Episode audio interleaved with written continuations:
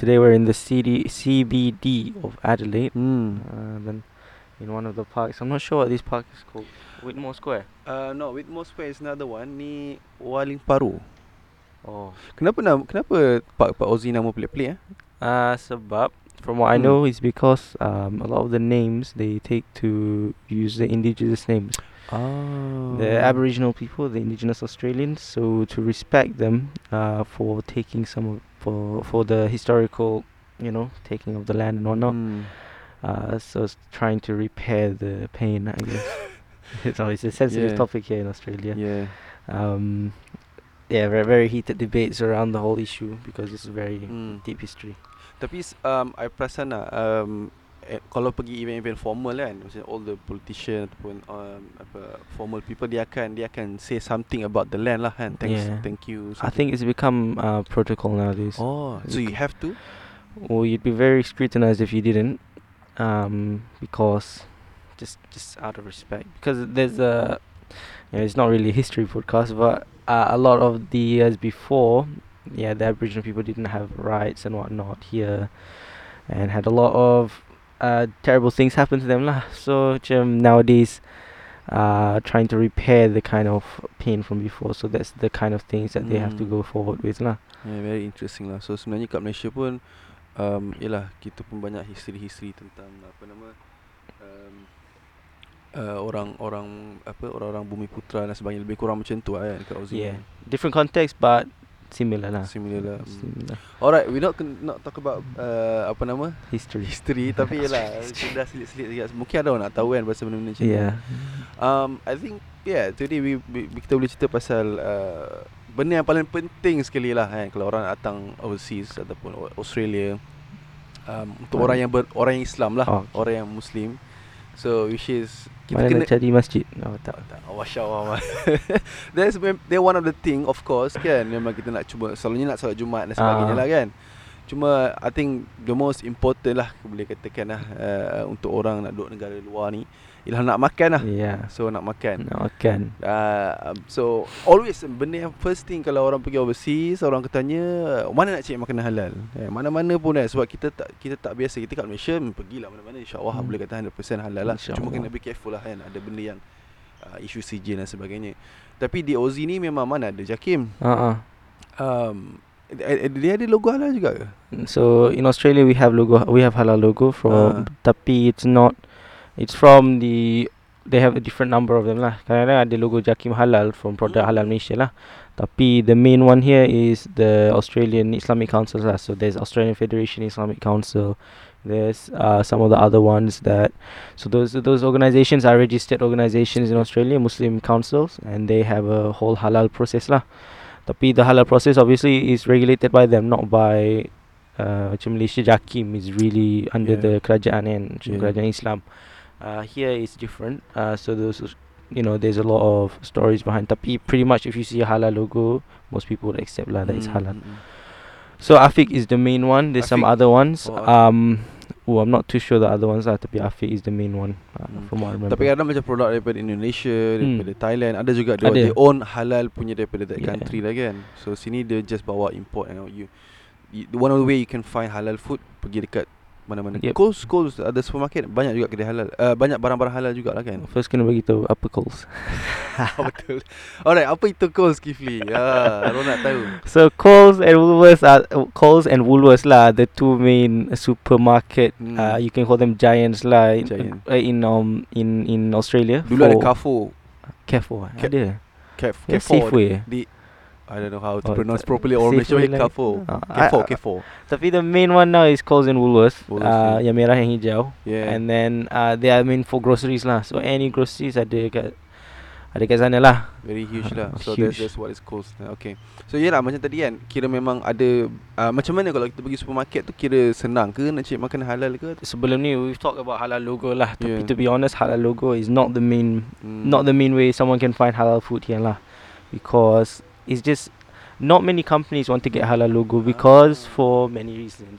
oh, Want to know what the reasons are? Kau kena tahu lah First of all, cost lah. Cost. Kan? Kalau ada Yes, of company tu uh, nak apply halal certification And obviously, just from a business point of view, if it doesn't increase their revenue too much, what no, why would they do it lah? Especially Mm.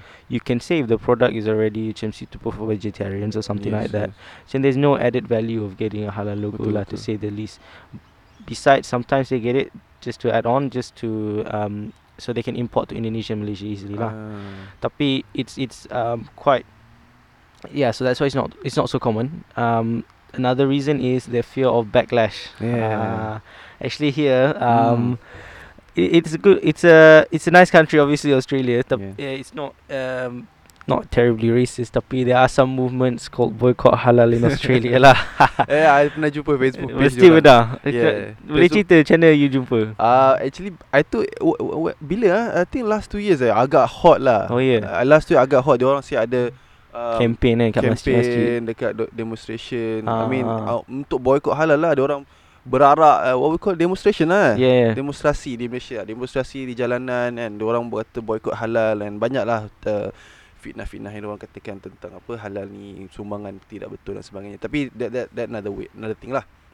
Um, uh, cumanya the, the funny thing is untuk orang Islam dekat sini uh, one of the way untuk dia orang cari nak tahu maklumat tentang makanan tu halal tak halal dia pergilah uh, Facebook boycott halal ni so dia orang boleh tahu sebab dia orang memang dia orang Dia ni kaji deep lah. oh dia orang kalau betul-betul memang nak bantrah ke ban bantras bantras ke apa dan sebagainya memang oh memang dia orang kerja so dia akan listkan ke produk-produk mana yang yang halal so sometimes tak ada logo halal pun Betul tapi lah. dia know the source Dia everything dah email dah, dah tanya Yes. dah. So macam memang ya, memang yeah. So so having a logo uh, exposes to that lah. Betul, Those kind of people you can say lah. Imagine someone shopping in the in the supermarket, they don't like halal stuff too much. Hmm, Um, they see halal, they driven away lah. betul Tapi lately, I mean, from what I can see lah so far, the halal logo has been. I don't say it's dropping off. I think it's actually picking up a bit because if you notice now, like all the chocolate, like uh, Mars, uh, apa Mars company? What what's the company for Mars? M&M's Mars I think Mars company Same eh? Yeah. Yeah. Mars is the company right. Yeah. So Mars, M&M semua Maltesers kan. Dia orang semua dah ada halal logo. Vegemite pun rasa ada halal logo. oh Vegemite is halal Rasanya yeah. What is. Vegemite? Ah, Agak okay bil- Aussie ni and um, secara jujurnya dia tak macam Malaysia kan. Uh, course. Dia of course okay dia in term of culture, food culture kan. Um, Aussie ni tak banyak sangat. Dia ada certain things kan contoh Malaysia Malaysia nasi lemak of Nasi course, goreng, nasi ah. goreng, nasi lemak, what what else? Nasi ayam apa-apalah kan. Banyak lah man. Uh, apa nama uh, apa nama yang paling famous kat Penang tu? Nasi kandak. Nasi andak. uh, beratok apa sembok dan sebagainya lah kan tu makanan-makanan Malaysia dekat Aussie ni eh, memang tak banyak. Setahu setahu I, lah setahu I avocado that's main thing yang orang selalu makan. Nak cakap fish and chip original from Fish and Aussie chip British. British. Steak common lah. Rasa meat pie je yang boleh yeah kata meat pie. True blue Aussie lah. True Blue Aussie lah. Meat ah. pie is sometimes boleh orang proud.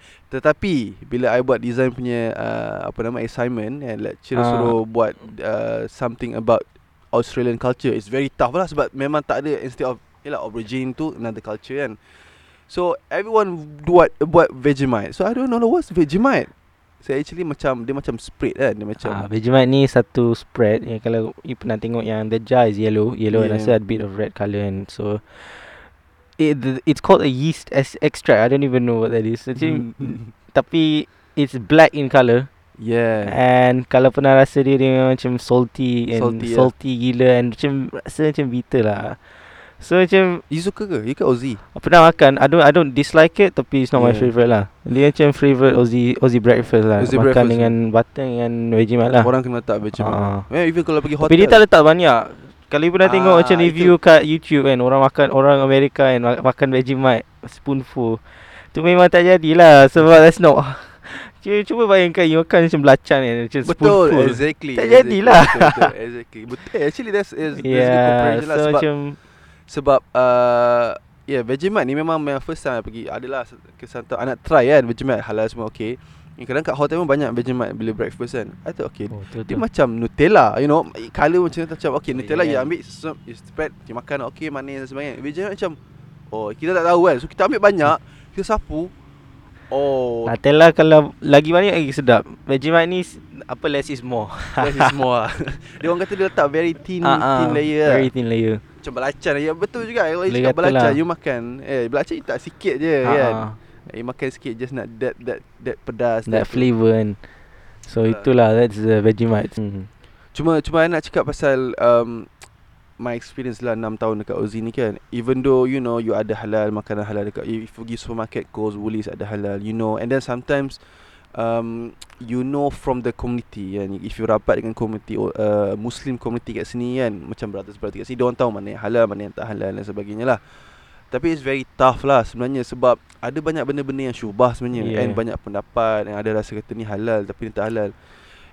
Itu yang I rasa agak susah di Ozi ni sebab um, kalau kat Malaysia kita boleh 100% percaya kepada logo halal um, Jakim lah. Uh, InsyaAllah Jakim buat kerja yang terbaik kan. And as well bila ada benda yang tak halal Jokom Jakim Jokom Jokowi. Jakim dah bagi tahu macam kena bagi tahu yang benda ni tak halal kan. Hmm. So macam tu yang senang. And siap macam Malaysia macam botol air pun ada halal. Uh, betul. Tapi okay so Actually Coke, Pepsi pun ada halal dah kan. Betul betul. Yes. So, So- kat sini memang kita tak tahulah. So I think we'll go over a little bit more macam mana kita nak tahu benda tu halal lah. So Hmm. macam so aside from the halal logo, dia ada macam some other, indicators lah. Contohnya kalau makanan tu vegetarian Yeah. suitable and vegetarian suitable and tak ada macam alcohol Alcohol ni. traces ke apa-apa, dia Hmm. macam jadi okay lah. Macam Hmm. boleh tahu lah benda ni insyaAllah halal. Lepas tu um, yang jadi pelik-pelik juga macam mesti pernah tahu yang kod-kod lah. Kadang macam makanan ada macam kod-kod kat belakang kat ingredients dia If lah. for famous sekali ni lah E471 lah. 471. So benda-benda macam tu lah. Sini actually you always have to get used to reading Betul, betul. ingredients lah. Especially bila nak beli makanan snack-snack lah. Yeah. Kena sangat lah get, get into reading ingredients. Macam mesti tak pernah buat kat Malaysia kan. Ah, ya, kat Malaysia tak pernah buat lah. Malaysia Sini siap sampai first time siap download apa? Apps. Download apps halal halal, kan. halal code kan. So nak make sure everything is okay ke halal tak ke Ha. tak. Tapi um, that's for snacks lah. Macam tengok um, tengok ingredients lah as Hmm. main key. And tengok benda tu vegetarian atau kadang dia ada gelatin beef. Tapi Gelatin. kadang-kadang kalau you call company tu gelatin beef dia halal. Ah, So macam okay.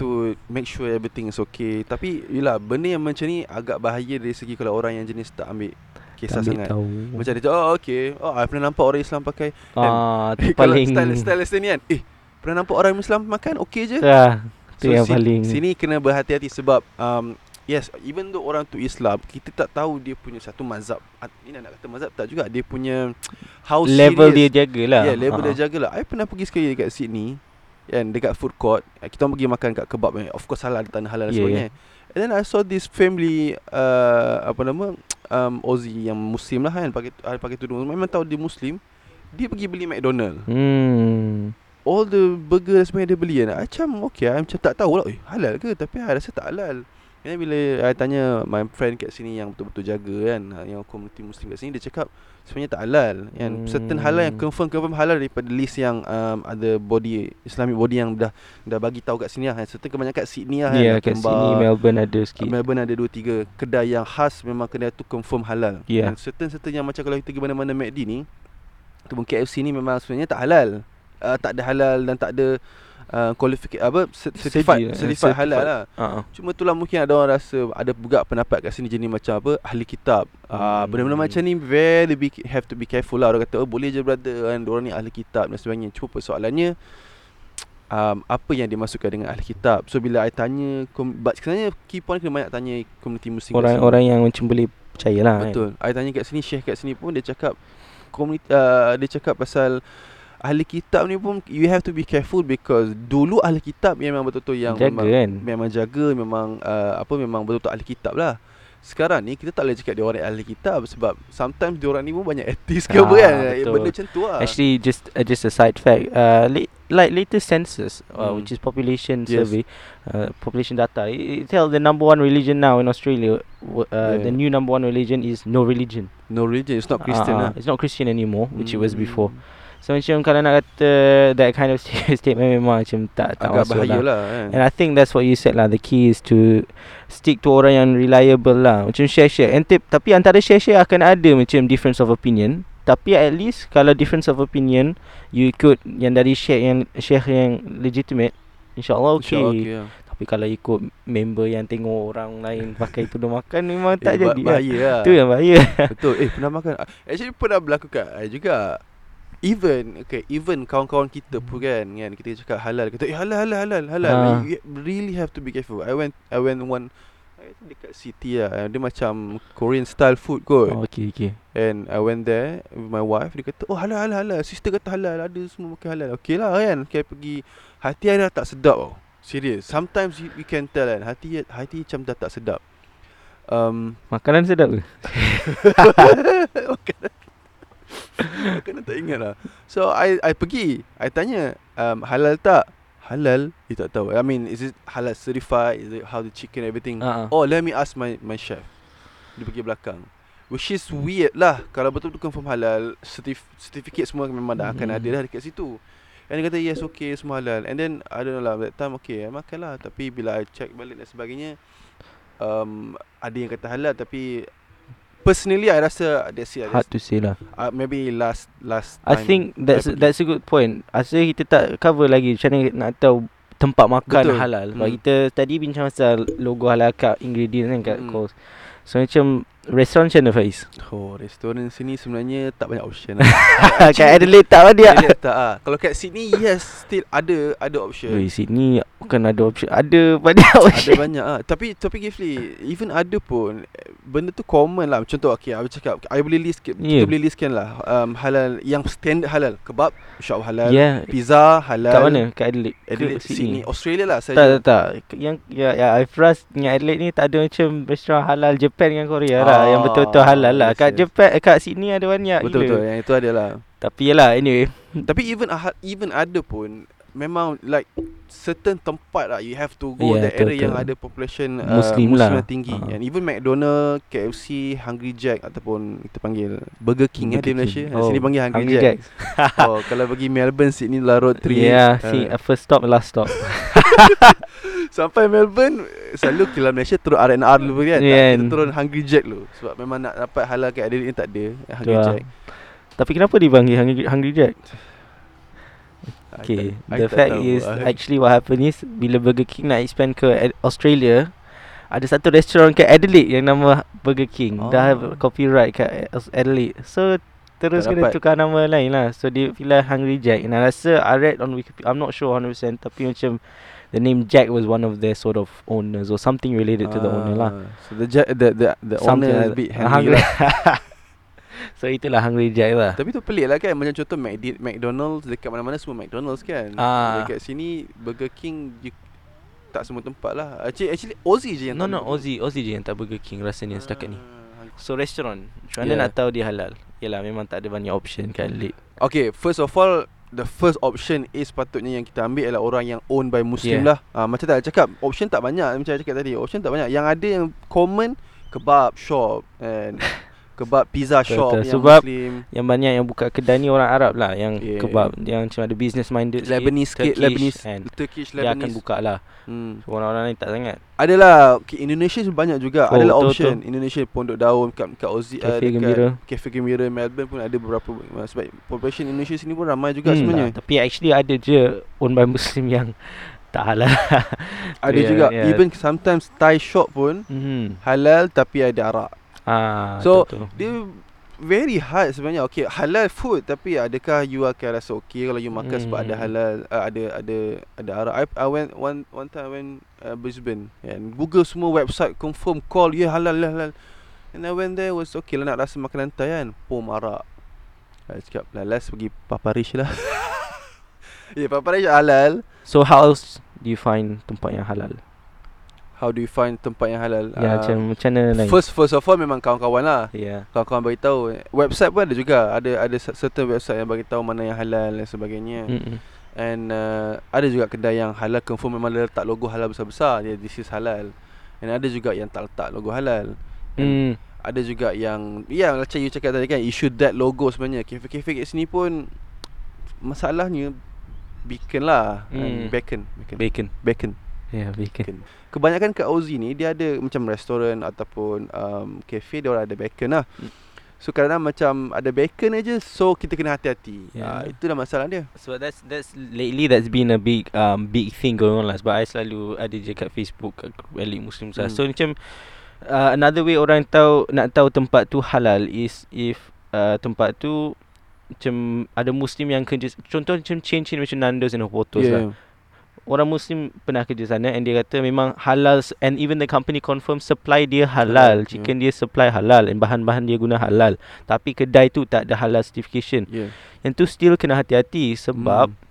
Yelah as you said bacon Especially kalau kedai tu jual bacon Kena betul-betul hati-hatilah And kena macam Betul-betul kena hati-hati Macam Because some people don't realise yang Bacon ni Not just Tak boleh makan bacon obviously lah Tapi Yeah. dia macam najis Yes, Yang yes.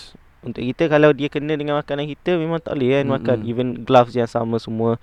So macam Benda-benda macam tu kena Check lah. So kadang sekarang ni banyak gila orang kata macam okay oh tempat ni supply dia halal. Betul dia dah confirm. Tapi ada bacon lah dia tak check area tu lah. So macam just kena hati-hati lah. Kalau company tu contoh kalau company tu macam ramai orang pernah kerja sana orang muslim and boleh and and dia tak jual bacon tapi and dia ada halal supplier tapi tak ada halal logo macam okay can bring into the conversation lah Hmm. tapi kalau macam uh, just nak kata sebab dia ada halal supplier that is okay to eat then macam it's a bit of a grey area the Betul. big grey area. Uh, I would summarize kebanyakannya restoran kat Aussie ni agak grey area juga. Yang confirm halal halal halal memang ada certif, certifi, certified certified and owned by Muslim. Itu memang insyaAllah Yeah. confirm. Tapi yang lain-lain ni memang very grey area. Sebab even I ask my friend kan um, KFC kat Adelaide lah Hmm. khususnya dekat Sydney Melbourne dia ada satu cawangan yang memang ada halal Yep, yep. KFC. I tanya dia KFC kat sini halal ke tak? Brother pelik lah jawapan. Which is yeah, brother sebab dia tak nak ambil that responsibility. Betul. Yeah. if I if I go with my family, I will eat it because I know my friend work there. Um, apa nama uh, the chicken is halal Yeah. and everything is halal. But if pe- people ask me it's halal, I don't say it's halal. I don't want it. Yeah. I don't want to say it's halal Yeah. because book it- it's not officially halal. Benda-benda macam Betul, tu betul. lah. Benda, and that in the end of the day that that comes down to the individual lah. Betul. Tak boleh kata benda tu tak halal tapi just it's up to the individual dia nak ke tak. Contoh sebab I pernah dengar je dari orang yang pernah kerja macam Hmm. burger shop dia kata, dia muslim dia kata oh yeah to be honest the, we always use the same glove on the chicken Yeah. and bacon and all that. Tapi maybe dia ada section lain untuk macam contoh KFC lah. Hmm. Ayam dia is completely separate from bacon. So that's a different discussion Yeah. lah. So end of the day benda ni kompleks lah. complex complex even uh, before that Hungry Jack kan okay Ah. orang ada baru this year keluar apa um, uh, vegetarian punya Hungry Jack burger kan Ah. um, I Rebel like, Whopper. Rebel Whopper yes um, very nice lah I want to try I ask brothers uh, Muslim kata eh boleh boleh dia dah tanya and everything is separate kan But when I went there I tanya properly kan And dia tanya okay look Banyak lah question kan Kita datang sana Orang, orang order je kita tanya Okay okay Is it uh, 100% yes Tak this, expect this, kan. this, it, And then okay how you cook it And how's the oil Even fries pun Hmm. Minyak pun you have to be careful. Yeah, betul.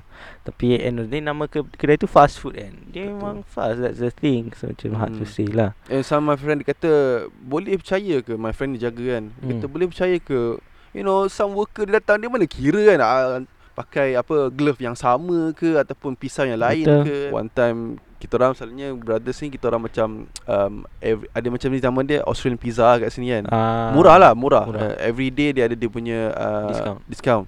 So bertukar-tukar discount lah. Dulu kita orang selalu order lah kan? Chicken dia memang halal confirm.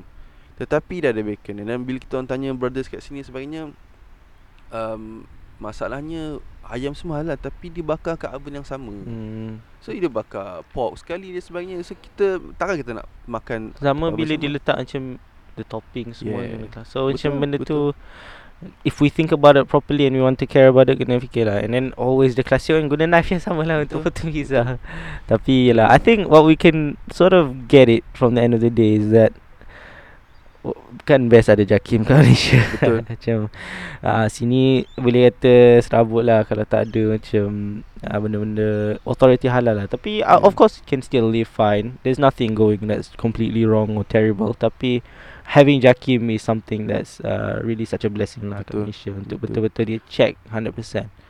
Bukannya tak boleh hidup kat Ah, sini Banyak yalah. je Ayam actually Kedai uh, kilang pun Mostly Hmm, halal Mostly yes uh, Mostly kilang halal Daging Even pun Coles punya ayam pun a- Exact- ada yang ada halal, yang halal boleh section. dapat Yes It's, it's, it's okay But it's not as easy as kat Malaysia Yeah Boleh survive Tapi have more effort Dan at the end of the day Memang menguji iman Dan juga kita punya How we can betul-betul jaga mm-hmm. kan. Ada orang yang betul jaga dia hanya pergi kat kedai yang muslim saja. Tapi Mm. memang sepatutnya macam tu. Sepatutnya kan uh, yang paling ulama-ulama cakap yang paling uh, afdal adalah kita pergi makan di Hmm. mak- kedai makan yang di own oleh muslim. Hmm. Itu paling penting sepatutnya sebab bila kita pergi bu- orang yang bukan Islam dan sebagainya dia dia kita dia tak boleh 100% confirm benda tu kan. Ya, Tapi kalau kita tak ada option kita kita boleh lah. Eh, Eh. So I think you gotta be grateful lah ada macam Jakim kat Malaysia untuk betul-betul jaga and bagi mudah untuk orang Betul. Muslim yang tak ada there's no hardship upon the Muslim Malaysia untuk cari benda-benda yang halal lah. Mm-mm. And then bila ada hardship just sebab cari cari hal lah kan. So betul lah um, Actually Okay my my my point of view lah kan Ialah You you lahir You I mean you dibesarkan di sini Ha-ha. you, you dah biasa that That struggle to find halal And you find the way lah Ramai je orang muslim ni find the way macam mana And cari halal dan sebagainya Tapi for myself I hidup di Malaysia Senang You tak payah fikir sangat lah Bab-bab Hmm. halal ni Memang InsyaAllah halal Even kalau orang Aussie Muslim kat sini dia suka sangat-sangat pergi Malaysia. Of course. Oh, dia kata I love Malaysia. My colleague kan, um, every year cuti pergi Malaysia. Cakap, oh dahsyat hari ni. I, tempat yang dia pergi semua I tak pernah pergi. Memang dia sama suka. my boss sama. Ya boss. Hmm, Oh yeah, My betul. boss sama dia selalu pergi uh, Malaysia. Kalau dia kata kalau dia dapat pindah Malaysia hari ni juga dia nak pindah. Hmm. Memang orang orang suka And orang di Malaysia bersyukur Orang tahu Malaysia banyak makanan halal dan sebagainya Memang it's a very nice country Dan juga macam you cakap lah Sebenarnya banyak usaha-usaha di belakang tabir kan Kerajaan dari segi uh, badan-badan kerajaan seperti JAKIM lah kan I rasa Dulu di Malaysia I tak appreciate sangat Because you know something yang you dah ada Okay halal logo whatever kan Tapi bila you datang sini kan You say oh I wish ada JAKIM kat sini hmm. kan? Hmm. I wish ada JAKIM kat sini um, Dan bukan saja myself uh, Jakim Malaysia, logo Jakim Malaysia kan, logo yang paling uh, paling apa nama? Highly recognized highly recognized dan paling orang paling percaya. Even ulama-ulama kat sini, Malaysia bagus. Malaysia ni Jakim sebab yang lain-lain ni kita tak tahu ke tahu proses macam mana dia orang test uh, halal dan Hmm. sebagainya, how deep ataupun how serious dia orang punya uh, dia orang punya apa nama? Dia orang punya check kan. Tapi Yeah. kalau kat Malaysia punya Jakim, logo Malaysia memang orang paling percaya and orang paling uh, recommend. Yep. Even uh, ada kisah macam eh, kita charity kan bila kita orang nak um, uh, buat ibadah kurban kan uh, we we slaughter almost 20000 sheep kan dekat Aussie dan You you slaughter. ah, no.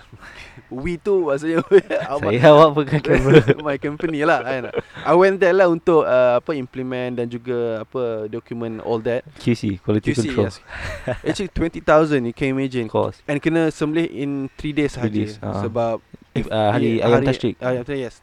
Um, uh, so satu hari dalam 7000 punya production. You bayangkan 7000 ekor kambing satu hari. Dua tiga tiga kat tiga tiga hari straight tu kita punya yang donation lah. Anyway, eh, when I wa- when I was there and first time I masuk uh, office sebagainya I nampak logo Jakim, bendera Malaysia, certified ada gambar-gambar dan sebagainya kan. Um, uh, apa nama abattoir ataupun uh, company-company yang uh, yang own production kambing Hmm. hmm. dan sebagainya memang dia orang suka logo kan sebab logo Jakim ni kalau once dia punya abattoir dapat logo Jakim semua negara akan ikut.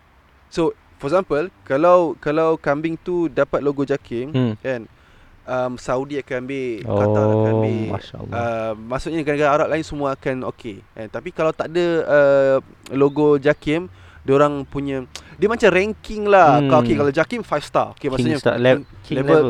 king level tu memang mantap. Sebab yang kelakarnya cause I I Malaysia kan. Dia orang takut tau kalau kalau ada I mean kadang memang uh, Jakim ni dia boleh datang spy yep, mengejut yep, macam yep, yep. yelah macam Audit lah. Oh dia datang you have to check kan betul ke kan. So dia orang agak takut lah Takut ai ni spy Jakim ke apa kan Sebab ai orang Malaysia Nampak je orang Ah. Malaysia kan Tapi ai bawa kamera semua tau kan tu. So dia macam Tapi dia orang okay And then when we talk about uh, The halal semua kan Dia cakap lah okay Bayangkan eh Satu company ni dia ada tiga abattoir Ada tiga Hmm. kilang Kilang kambing besar Salah satu dia Tak lepas hakim punya certificate. Dia bukan tak halal. Dia, dia mungkin halal tapi macam tu negara lain Arab ke ataupun uh, whatever lah uh, Qatar ke in, in, Indonesia ke apa kan. Memang mungkin dah lepas dah. Tapi untuk Jakim tak lepas. Ha. tapi I tak kata tak halal. Maksudnya tak lepas Tak Jakim lepas punya sebab halal. hmm. sebab standard yang Standard yang, yang yang- Jakim letak sangat tinggi lah kan. So uh, bila I pergi sana dia kata satu je sebab dia antara reason dia sebab dia punya um, uh, conveyor belt tu kan tak cukup panjang. Ha. So Jakim ada requirement dia lepas slaughter je sampai ke uh, dicabut kulit dan sebagainya that process kena make sure ada certain second. Oh, masya Ken, Allah. very and then apa yang orang buat dia orang terpaksa tutup uh, and then renovate supaya dia orang punya apa nama dia orang Conveyor- punya conveyor belt tu jadi Cukup zigzag Oh. supaya lebih masa untuk um, coming to habis buang darah dan sebagainya. That's standard yang yang Jakim letak yang tinggi lah. Yang luar biasa lah. And memang ada yang tak lepas, ada yang lepas lah. So bayangkan company yang sama, tiga bertuah, dua lepas, satu tak lepas. Ha, tapi itulah betapa betapa besarnya Jakim di negara-negara uh, Aussie ni lah bila bila sebut tu pasal Hmm. export meat halal dan sebagainya. Just nak habiskan with one story lah. Actually dulu bila dulu bila macam when I was living in Port Pirie, it's a little town away from Adelaide.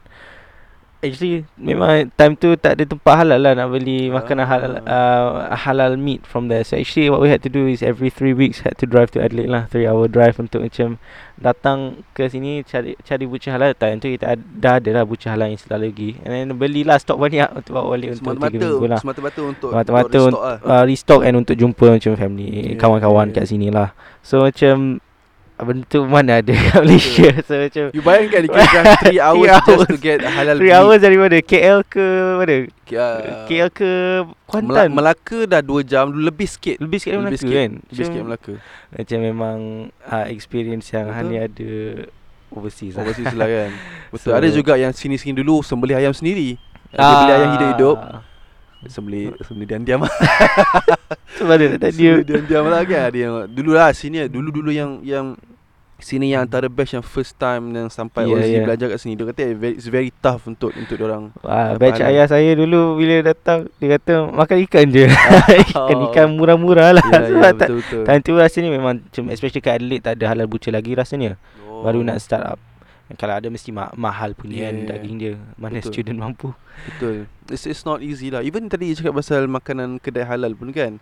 Yes, memang ada option tapi antara one place to another place kadang-kadang jauh juga. Contoh dekat sini yang kita nak makan Thai yang memang ni benda tradi, trad, tradisi lah. Atau pergi Sydney je kita akan pergi Angry Jack, akan pergi Time of Thai, Uh, time for Thai. eh, TFT kan, uh, Thai, Thai yang halal. Tapi it's bit of drive jugalah daripada center ke I mean kalau depends Oh, oh, mana yeah. yang duduk lah kan. Sebab kat kita punya friend dekat area situ.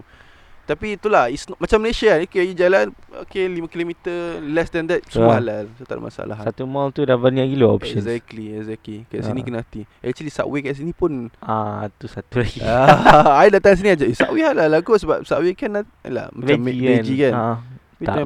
I rasa memang Ramai tak, ramai tak tak beli uh, Subway sebab ni lah sebab ada Mixing dia sangat. mix dengan bacon dan sebagainya lah. Ah, bacon. Ba- Bacon.